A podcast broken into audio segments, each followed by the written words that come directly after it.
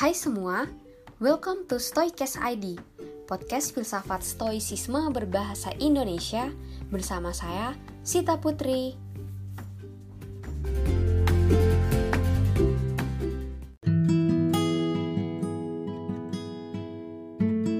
Di episode pertama Stoikes ID ini, saya akan berbagi penjelasan singkat tentang apa itu filsafat stoa atau stoicisme.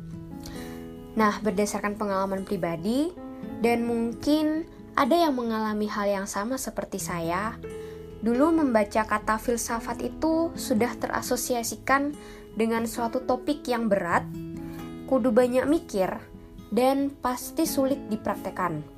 Tapi hal ini berbeda dengan filsafat Stoa. Karena setelah saya membaca berbagai referensi, ternyata filsafat Stoa ini sangat menarik karena dekat dengan kehidupan sehari-hari dan bisa dipraktekkan langsung tanpa perlu berpikir yang terlalu berat.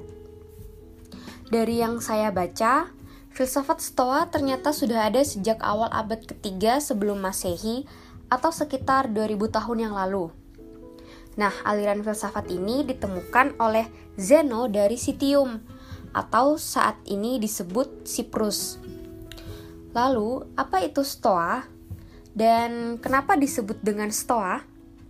Oke, jadi istilah Stoa sendiri ini berasal dari bahasa Yunani yang kalau diterjemahkan langsung berarti teras atau serambi. Hal ini karena dulu di Athena Tempat Zeno dan para murid-muridnya berkumpul dan berdiskusi itu adalah sebuah teras publik yang memiliki tiang atau pilar di sekelilingnya. Kalau dibayangkan, ibarat alun-alun, kemudian ada tiang-tiang yang mengelilingi alun-alun tersebut.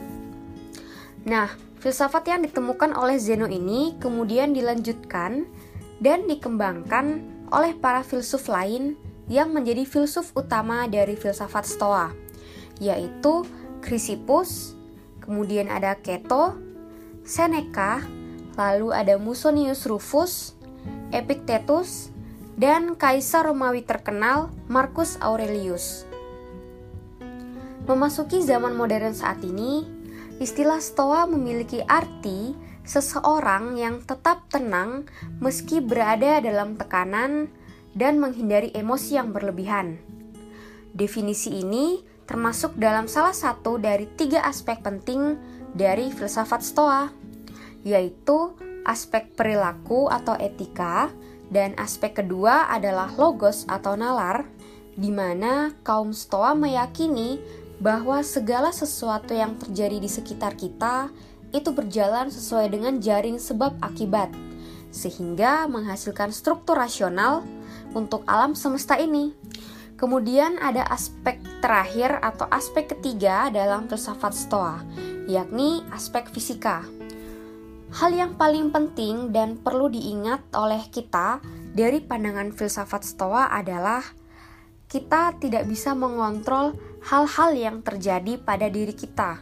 Namun, kita masih bisa mengatur respon kita terhadap hal-hal tersebut. Nah, filsafat Stoa meminta kita untuk lebih berfokus kepada hal-hal yang dapat kita kendalikan dibandingkan dengan hal-hal yang berada di luar kendali kita. Dalam stoicisme, ada dua tujuan utama yang ingin dicapai, yaitu hidup terbebas dari emosi negatif yang berlebihan seperti sedih, kemudian marah, panik, dan cemas yang berlebihan dan sebagainya. Yang kedua, tujuan utama dari stoicisme adalah melatih empat kebajikan pokok, yaitu yang pertama ada wisdom atau kebijaksanaan praktis, yaitu kemampuan dalam menangani situasi yang kompleks dengan logika, pengetahuan, dan ketenangan. Kemudian ada temperance atau penguasaan diri, yakni melatih untuk menahan diri dan mengontrol hal-hal yang berlebihan dalam segala aspek kehidupan. Yang ketiga yaitu justice atau keadilan, di mana kita memperlakukan orang lain dengan wajar, layaknya saudara sendiri, bahkan ketika mereka melakukan kesalahan. Kemudian yang terakhir atau yang keempat yaitu courage atau keberanian. Di mana keberanian yang dimaksud tidak hanya keberanian dalam keadaan yang luar biasa, tetapi juga dalam menghadapi tantangan sehari-hari dengan jelas dan berintegritas.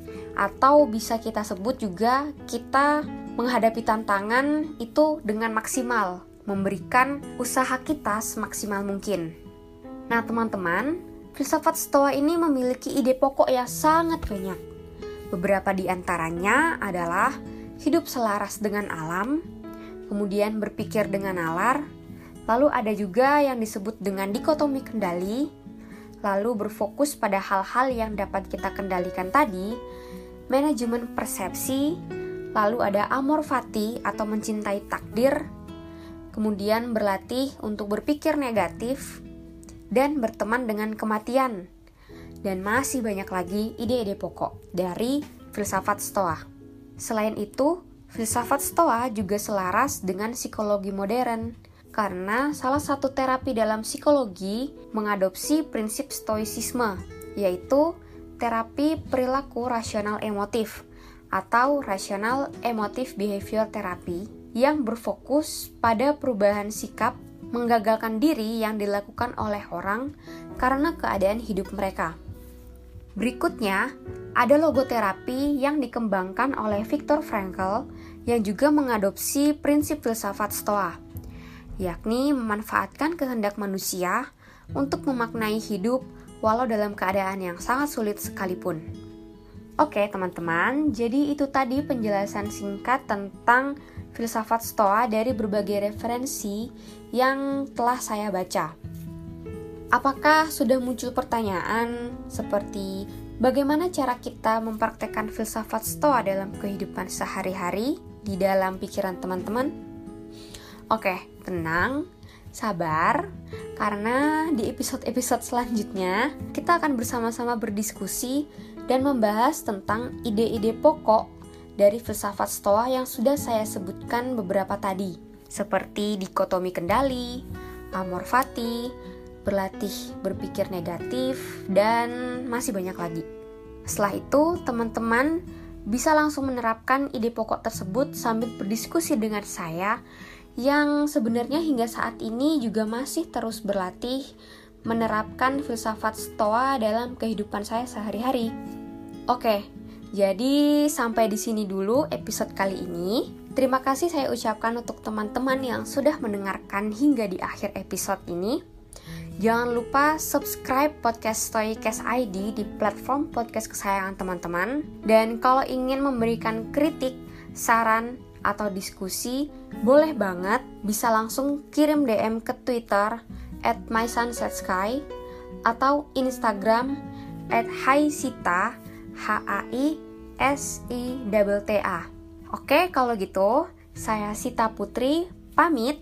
Sampai jumpa di episode selanjutnya. Bye.